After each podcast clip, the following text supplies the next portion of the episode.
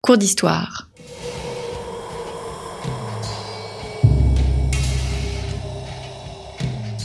Une émission de la rédaction de Storia Voce.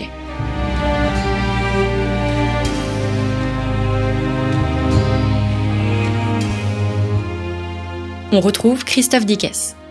Bonjour à toutes et à tous, bienvenue pour cette nouvelle édition de nos cours d'histoire. Nous nous retrouvons cette semaine pour la deuxième partie de notre série consacrée à la vie sous l'Ancien Régime. Agnès Valque, bonjour. Bonjour Christophe. Merci de revenir au micro de Storia Voce. Vous êtes professeur des universités, spécialiste de l'Ancien Régime et vous venez euh, de publier La vie sous l'Ancien Régime aux éditions Perrin. Avant d'entamer ce deuxième cours, je voudrais rappeler à nos auditeurs que Storia Voce est une radio associative.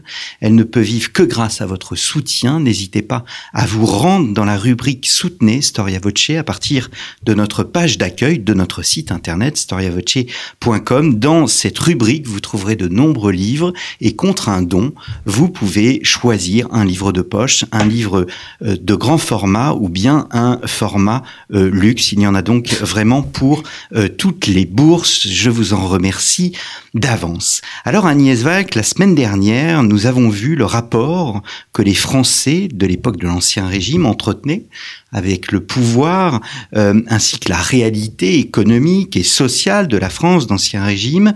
Et je souhaiterais au cours de ce deuxième volet aborder les habitudes du quotidien des Français.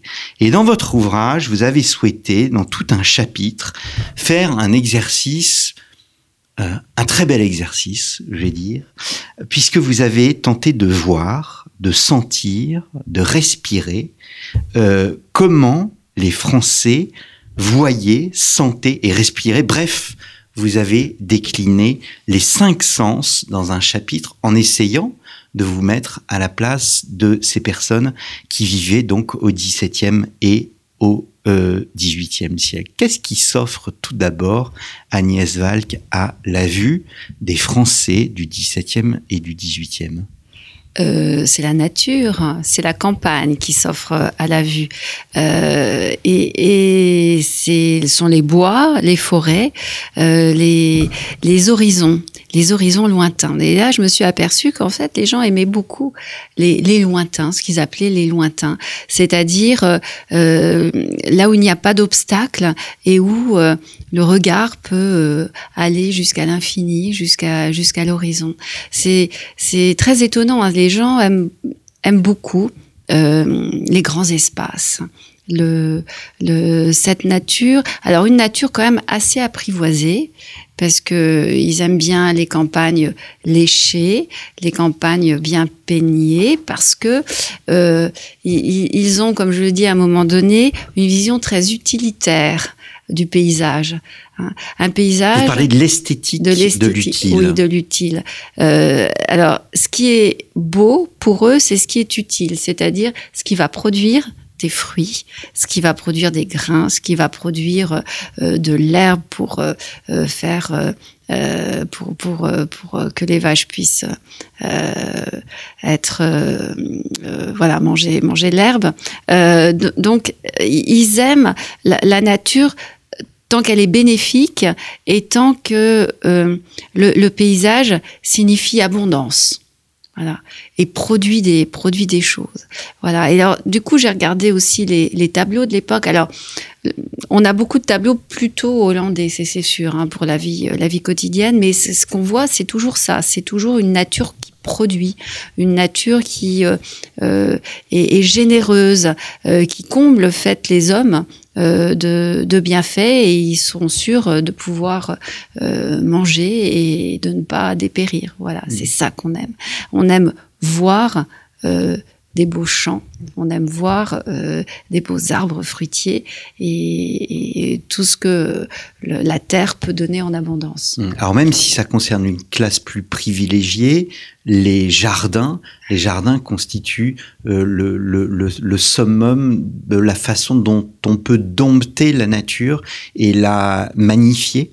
Oui, alors le, le jardin, c'est effectivement euh, un, un, moyen pour l'homme de montrer qu'il est le maître hein, de, de, cette nature, euh, mais un maître assez doux et assez euh, euh, apaisé, parce que s'il n'est pas question de, de, de, de faire des choses contre, la nature, de oui. contre Mm. la nature, mais on va mettre dans, dans cette nature euh, de l'humain. C'est, je, je si- signale Madame de Sévigné qui, euh, au Rocher euh, en Bretagne, dans, dans le château euh, euh, qui était le château de son de son mari et qu'elle, c'est un endroit qu'elle aime qu'elle aime bien. Eh bien, elle a baptisé les allées euh, d'un espèce de bois qui est devenu une sorte de jardin. Enfin, et dans lequel elle aime beaucoup se promener, euh, surtout à la nuit tombante, et elle l'a baptisé euh, avec des, des, noms très humains. Alors c'est humeur de ma fille, enfin c'est des, c'est des. Donc euh, la nature, si elle est hu- humanisée, hein, eh bien elle apporte beaucoup en fait à l'homme. Hmm. Et alors, ce sentiment, vous le montrez chez, chez le roi, chez Louis XIV, euh, qui préfère, plutôt que d'avoir des grilles, euh, vous dites d'ailleurs qu'il s'oppose à la tendance des architectes et des jardiniers de son époque, donc plutôt que d'avoir des allées qui se terminent par une grille reliée euh, à des murs, eh bien, il remplace tous ces murs par des fossés, et euh, il leur donne un nom, il les appelle les haha. Ah, ah, oui, oui, oui. Ça, euh, c'est une petite anecdote, euh, voilà, euh, d'un un petit prince qui, en s'arrêtant devant le fossé, disait ah ah, on, va, pas pouvoir passer, voilà. Et le oui, le- ça c'est Louis XIV parce qu'il aime beaucoup euh, justement que la vue euh, puisse dominer tout. Et il, il peut donc comme ça par sa vue euh, absolument englober tout son territoire et tout et tout son pays finalement. Donc il, il a une vision très surplombante hein, de, de tout ça. Et puis il voit et donc il voit qu'il y a un champ de blé qui qui et il- on mêle en général hein, quand on fait un jardin, on va euh, euh, faire un jardin d'agrément avec des plantes, des des fleurs. Et puis euh, on, va aussi euh, prévoir une partie pour un jardin euh, de, fruits, hein, un, fruitier, parce que ça rapporte. Et puis, on veut absolument voir, au moins avant l'horizon, on veut voir euh, quelque chose qui ressemble à des champs de blé et qui qui donc montre que la terre est fertile et qu'elle apporte sa manne aux hommes. Hmm. Alors, vous parliez tout à l'heure d'esthétique de l'utile, parce que là, vous présentez une image très paradisiaque au Oui, fond. oui. Euh, mais ça reste. Alors, vous parlez d'un monde autosuffisant, donc euh, on imagine que vous faites allusion aux ressources agricoles. Euh, c'est un monde certes autosuffisant, mais à l'équilibre fragile. Alors, l'équilibre est très fragile parce que euh, le- le- les plantes sont soumises aux aléas climatiques et il y en a beaucoup durant la période et euh, il est difficile de euh, contrer ces euh, difficultés climatiques. hein. Quand euh, un orage de grêle euh, détruit une récolte des, des raisins et par exemple des raisins, eh ben il y aura pas de vin et il y aura pas de raisins et Mhm. donc on peut pas en avoir d'autres. Donc c'est c'est toujours, c'est extrêmement fragile parce que rien peut euh, détruire le savant travail de l'homme parce que l'homme travaille il travaille euh, vraiment d'arrache-pied hein, j'oserais dire euh, pour entretenir cette nature et ce qui est quand même une grande performance en France c'est que je dirais qu'il n'y a pas un seul coin qui ne soit pas travaillé de la main de l'homme Hein. Euh, oui il y a des forêts mais les forêts sont entretenues Hein. Euh, il y a euh, eu euh, beaucoup de défrichage, donc il y a des, les villages sont entourés d'un terroir qui, que le village cultive en commun. Hein, c'est le, système. Il y a un système. Alors, les, Français ne sont pas, je dis les Français, pas tous, hein, mais surtout euh, ceux des zones centrales, ceux qui ne sont pas en montagne et ceux qui ne sont pas dans les, aux frontières, ont un système euh, agricole qui n'est pas très performant. C'est le fameux système avec la jachère, dont, tout le monde a entendu parler. C'est-à-dire qu'on divise le, terroir euh, du village en trois parties. On met une partie au repos. On plante une autre partie, ce qu'on appelle en blé, d'hiver, et on, plante une autre partie en blé dit de printemps. hein. Donc, euh, ils épuisent plus ou moins euh, la terre, puisque euh, on les sème euh, à différentes dates. Hein. Et donc, euh, ils passent, enfin, les grains et les plantes passent plus ou moins de temps euh, sur, le, sur la sol. Hmm. hein. Et euh, tout ça parce que les Français sont monomaniaques, ils n'aiment que les céréales. Ou en tout cas, c'est- il n'y a que ça qu'ils consomment, sous toutes leurs formes. Donc, il faut faire une place au blé, ce qu'on appelle les blés, hein, une place énorme sur le terroir. Hmm. Donc, on va tout cultiver en blé. On cultive euh, tout, sauf euh, une partie du terroir qu'on laisse au repos pour essayer de régénérer la terre.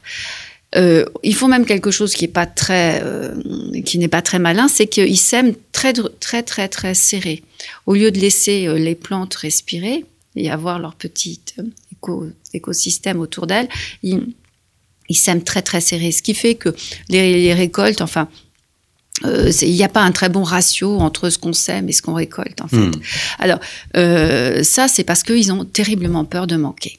Ben, Et le problème, c'est que ça ne permet pas de générer des surfaces euh, qui vont être euh, engraissées par du fumier euh, animal.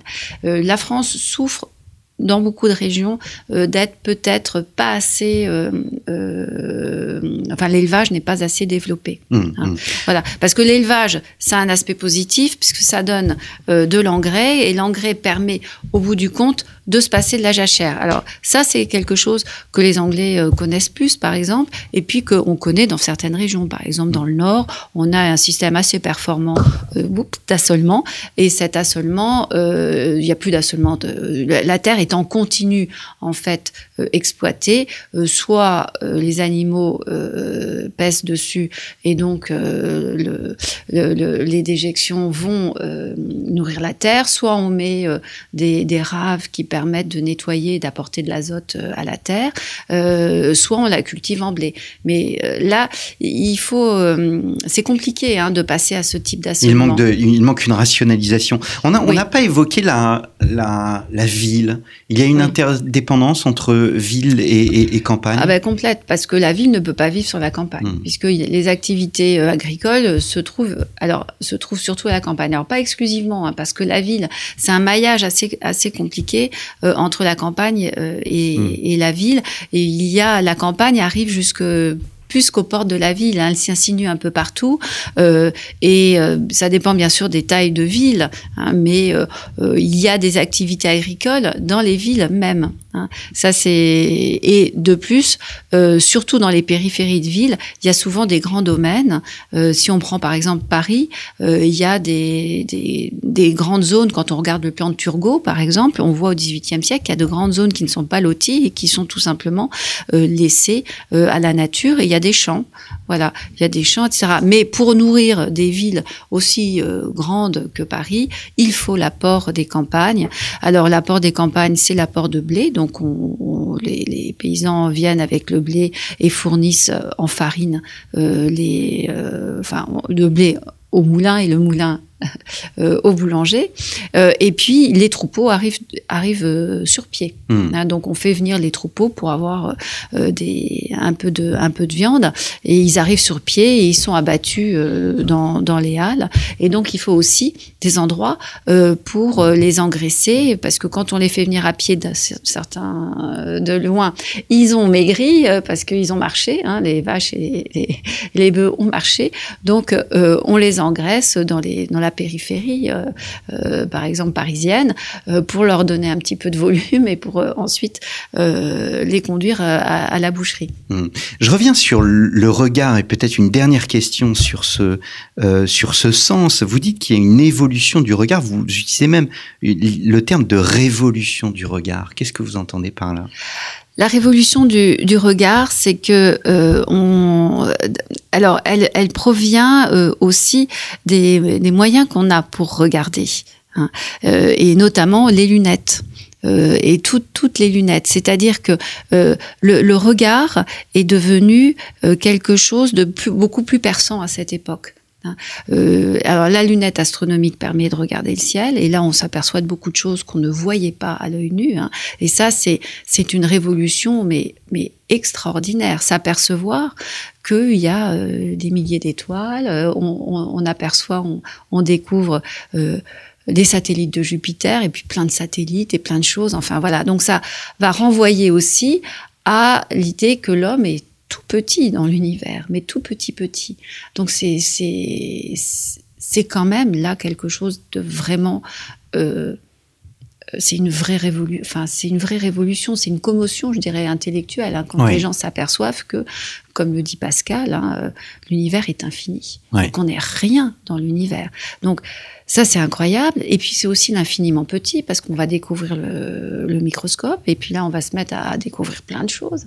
Et puis finalement, on va découvrir des microbes, des, des choses comme ça, voilà. Et ça va faire faire des progrès. Mais du coup, euh, les hommes aussi euh, vont commencer à être appareillés de lunettes. Donc on veut des choses plus précises. C'est une époque où on, on ne se contente pas d'à peu près. Hein. Euh, on commence à, à vouloir voir des choses euh, euh, vraiment vraies, vraiment précises. Euh, euh, des choses bien sûr de, de la nature, mais on veut pouvoir la décrire de manière très très très précise. Donc c'est une révolution mentale aussi. Hum, hum. Ouais. Alors, je passe à un autre sens euh, qui est celui de l'odorat. Alors, quand on Ah. parle de l'odorat, bien évidemment, et on évoquait les villes, on Oui. peut parler de, de l'hygiène de, et de la propreté, au fond. Alors, euh, il est très certain que nos ancêtres avaient un odorat qui était beaucoup moins, enfin, euh, qui euh, s'accommodait de senteurs que nous ne pourrions plus euh, de nos jours euh, hein. Euh, ça, c'est extrêmement, extrêmement frappant. Euh, pour euh, cacher d'ailleurs les, les- la malpropreté, parfois les gens utilisent des parfums, mais les parfums, euh, il y a parfois certains fixateurs qui sont des produits qui parfument, mais qui sont pour nous euh, absolument, euh, enfin qui, on va dire, ça pue. hein, c'est voilà. Donc euh, ils, ils ont une autre manière de sentir Hum, Que nous. Que nous. Hein, vraiment une autre manière de sentir. Et d'ailleurs, ils sentent aussi, et sentir, c'est aussi euh, euh, euh, pouvoir diagnostiquer certaines maladies. Les médecins se fient beaucoup à leur odorat pour sentir les, voilà, les, les maladies. Il y a, y a même un, un, un, un- un prélat qui disait oh il y a les pauvres. Alors il y a les mauvais pauvres ceux qui mendient puis les bons ceux qui essaient de travailler. Donc ceux-là on va plutôt les aider. Et donc il parlait de la bonne odeur du bon pauvre. Donc c'est c'est très étonnant. Donc euh, forcément des odeurs beaucoup plus fortes que que les nôtres hein. et puis des odeurs qui sont liées à la malpropreté euh, au fait que euh, par exemple les gens font leur déjec enfin il y a des déjections euh, et voilà, c'est c'est n'importe où. Euh, par exemple, dans les villes, on a un système euh, qui est assez astucieux de, euh, de tonneaux pour uriner. Euh, donc, euh, il n'y a pas de toilette, mais on, on va uriner dans des, dans des tonneaux qui sont euh, ramassés, euh, relevés pratiquement tous les jours euh, par les tanneurs et ceux qui travaillent euh, le cuir, le, le textile, parce que c'est c'est le le- le- l'urée euh, est un fixateur. Voilà. Et il y a des gens qui passent leur vie les pieds dans dans le dans le pipi pour faire pour les, les, les tissus et pour pouvoir les, les, remuer et puis les, tanner. Donc c'est des choses qui nous nous semblent totalement euh, improbables. Hors du temps. Mais hors du temps, mais bon, il s'en a, il s'en accommodait. Alors, il y a une révolution aussi hein, dans les odeurs, c'est-à-dire que euh, à la fois euh, les, les médecins et puis aussi parce que peut-être que les, les goûts, les goûts changent, on va privilégier le l'air, l'air frais. Donc, euh, on va essayer de faire rentrer de l'air dans les maisons. Euh, le- les, les, les choses changent parce que les, matériaux de construction euh, sont un petit peu plus performants, on arrive à un peu mieux euh, capitonner les, les maisons et du coup on n'a plus peur de faire rentrer la lumière et de faire rentrer le froid dans les maisons. Hein. Euh, avec le, le verre, le verre se, généralise et les vitres se généralisent hein, à, ce moment-là. Et donc dans ce cas-là, on va faire des maisons qui sont euh, avec des baies euh, plus larges, qui font mieux rentrer la lumière et qu'on peut ouvrir. Et donc on va créer des, courants d'air dans les maisons. On aère, voilà les maisons. Donc il y a un goût pour l'air frais et pour la fraîcheur qui progressivement se révèle au cours de cette époque. Euh, où on pense que donc l'air va chasser ce qu'ils appellent les miasmes, et donc chasse les microbes et chasse donc euh, les maladies. Mmh. Donc il y a la légèreté, donc les gens commencent à aimer un petit peu la légèreté, et, et, euh, et donc c'est ainsi qu'il y a aussi cette révolution donc des, des Mmh. odeurs. On va être plus intolérant à des odeurs très fortes, très entêtantes, euh, euh, très capiteuses. On va préférer des choses peut-être un peu plus florales, un petit peu plus naturelles aussi. hein. Mm. Qu'est-ce qu'on entend sous l'Ancien Ah. Régime? Quels sont euh, les bruits? Est-ce qu'on aimait d'ailleurs le, le, le bruit? Euh, Quand on parle, euh, on émet un son, on parle patois, bien évidemment, à l'époque à, à l'époque moderne? Oui. Alors, euh, bon, déjà, ce qu'on entend, euh, bien, euh, on entend beaucoup le silence. Il n'y a pas de voiture. Donc, il n'y a pas de pollution euh, Sonore. sonore, euh, quand on est à la campagne. Donc, quand on est à la campagne, on entend euh, le bruit des cloches du village, on entend des meuglements, on entend des cris d'oiseaux, on entend le vent qui fait bruisser les, les feuilles. Et puis on entend, on entend que ça. Or ça, c'est franchement euh, de nos jours très rare de trouver un lieu qui n'ait pas de pollution sonore. Là, c'est ça, c'est ça, c'est incroyable. Du coup, les villes, euh, on donne l'impression d'être très polluées hein, d'un point de vue, euh, d'un Sonore. point de vue sonore, Euh, parce que les activités euh, des hommes sont des activités qui génèrent beaucoup de bruit. Beaucoup, beaucoup de bruit. Alors, les villes sont pavées. Quand euh, on, a des charrettes traînées par des chevaux, eh bien, ça fait énormément de bruit. hein. Et un bruit qui, bon, qu'on peut pas comparer au bruit des automobiles de- actuels, mais qui peut être vraiment un bruit très pénible et très entêtant. hein. Enfin, euh, voilà, très pénible. Euh, les activités manuelles se font avec la force de l'homme ou la force de l'eau. Donc, on a beaucoup de systèmes de roues à eau et de choses comme ça. Donc, tout ça, c'est bruyant. hein.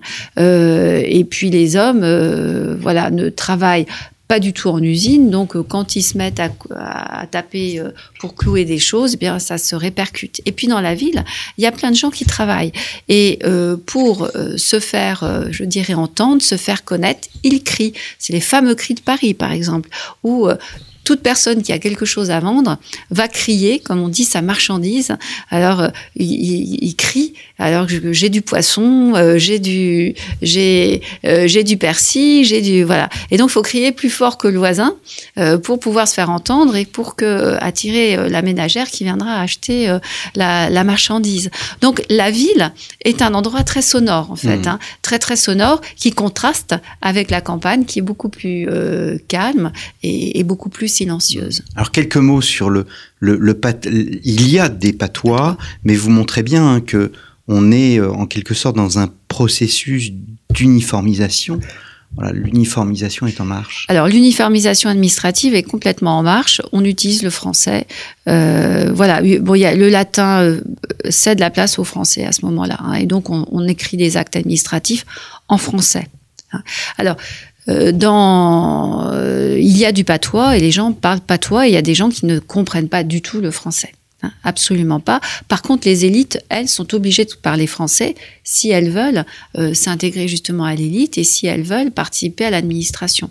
Donc, le passage euh, par euh, le français est indispensable à qui souhaite progresser euh, socialement. Et c'est possible parce qu'il y a euh, quand même euh, des, des écoles, il y a des collèges qui voilà. Et puis euh, euh, on- la, la bonne société euh, parle euh, parle français. Par contre, les paysans, eux, parlent patois. Alors, c'est ce qui est assez amusant parce que Molière, par exemple, reprend, enfin même tous les tous les, les, les auteurs de théâtre reprennent généralement euh, quand ils ont des valets, des espèces de tics de langage qui sont pas à proprement vraiment du patois, mais qui sont euh, qui heurtent vraiment l'oreille euh, des gens qui eux savent parler français et qui ont des tournures de phrases qui sont totalement, enfin qui sont grammaticalement totalement impropres parce que la grammaire est en train de se figer, hein, enfin se figer, est en train de, de, de commencer à rentrer dans un cadre assez euh,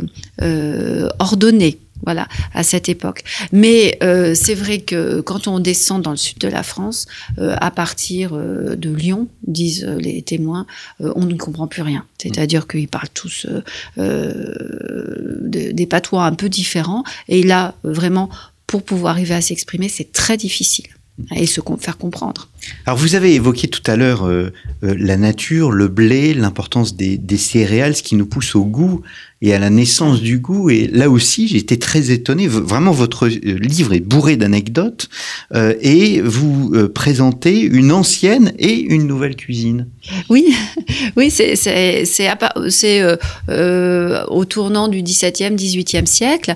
On, on, passe d'une cuisine qui, qui est relevée encore du médiéval, c'est-à-dire c'est une cuisine où il y a beaucoup d'épices pour cacher.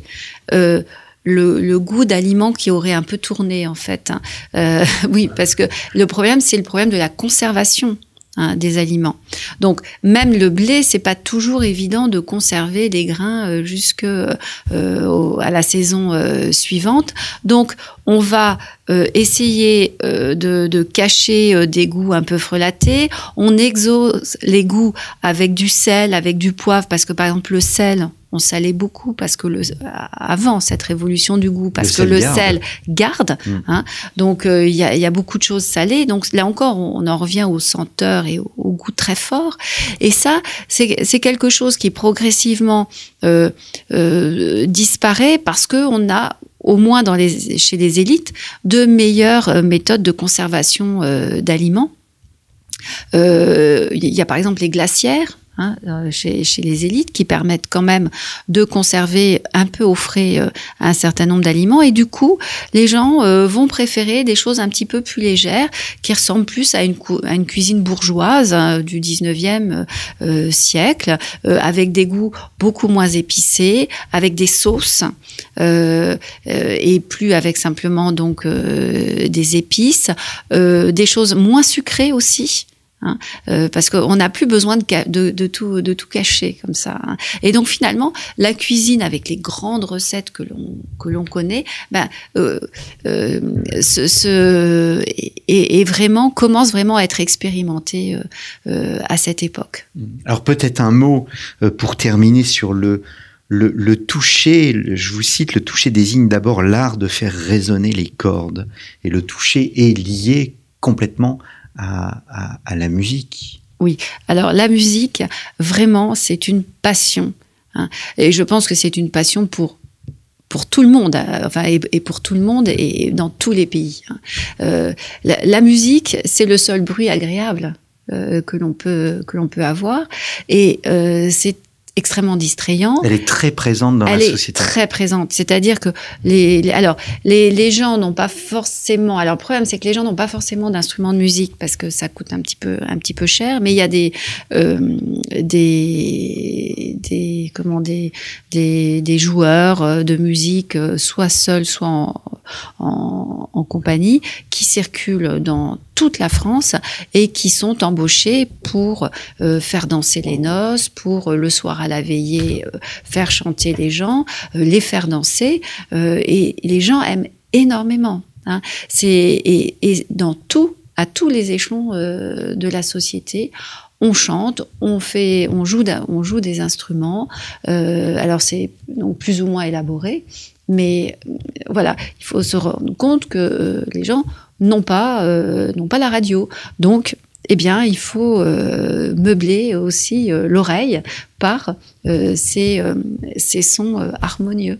Alors, est-ce que les hommes et les femmes se touchent? C'est ce qu'on va voir la semaine prochaine sur le troisième, avec le troisième volet, pardon, de nos cours d'histoire consacrés à la vie sous l'Ancien Régime. Nous verrons aussi l'esprit et les lettres. Merci beaucoup Agnès Valk. Je rappelle le titre de votre ouvrage, donc La vie sous l'Ancien Régime, paru aux éditions Perrin. Je vous remercie aussi, chers auditeurs, pour votre fidélité et je vous donne rendez-vous la semaine prochaine.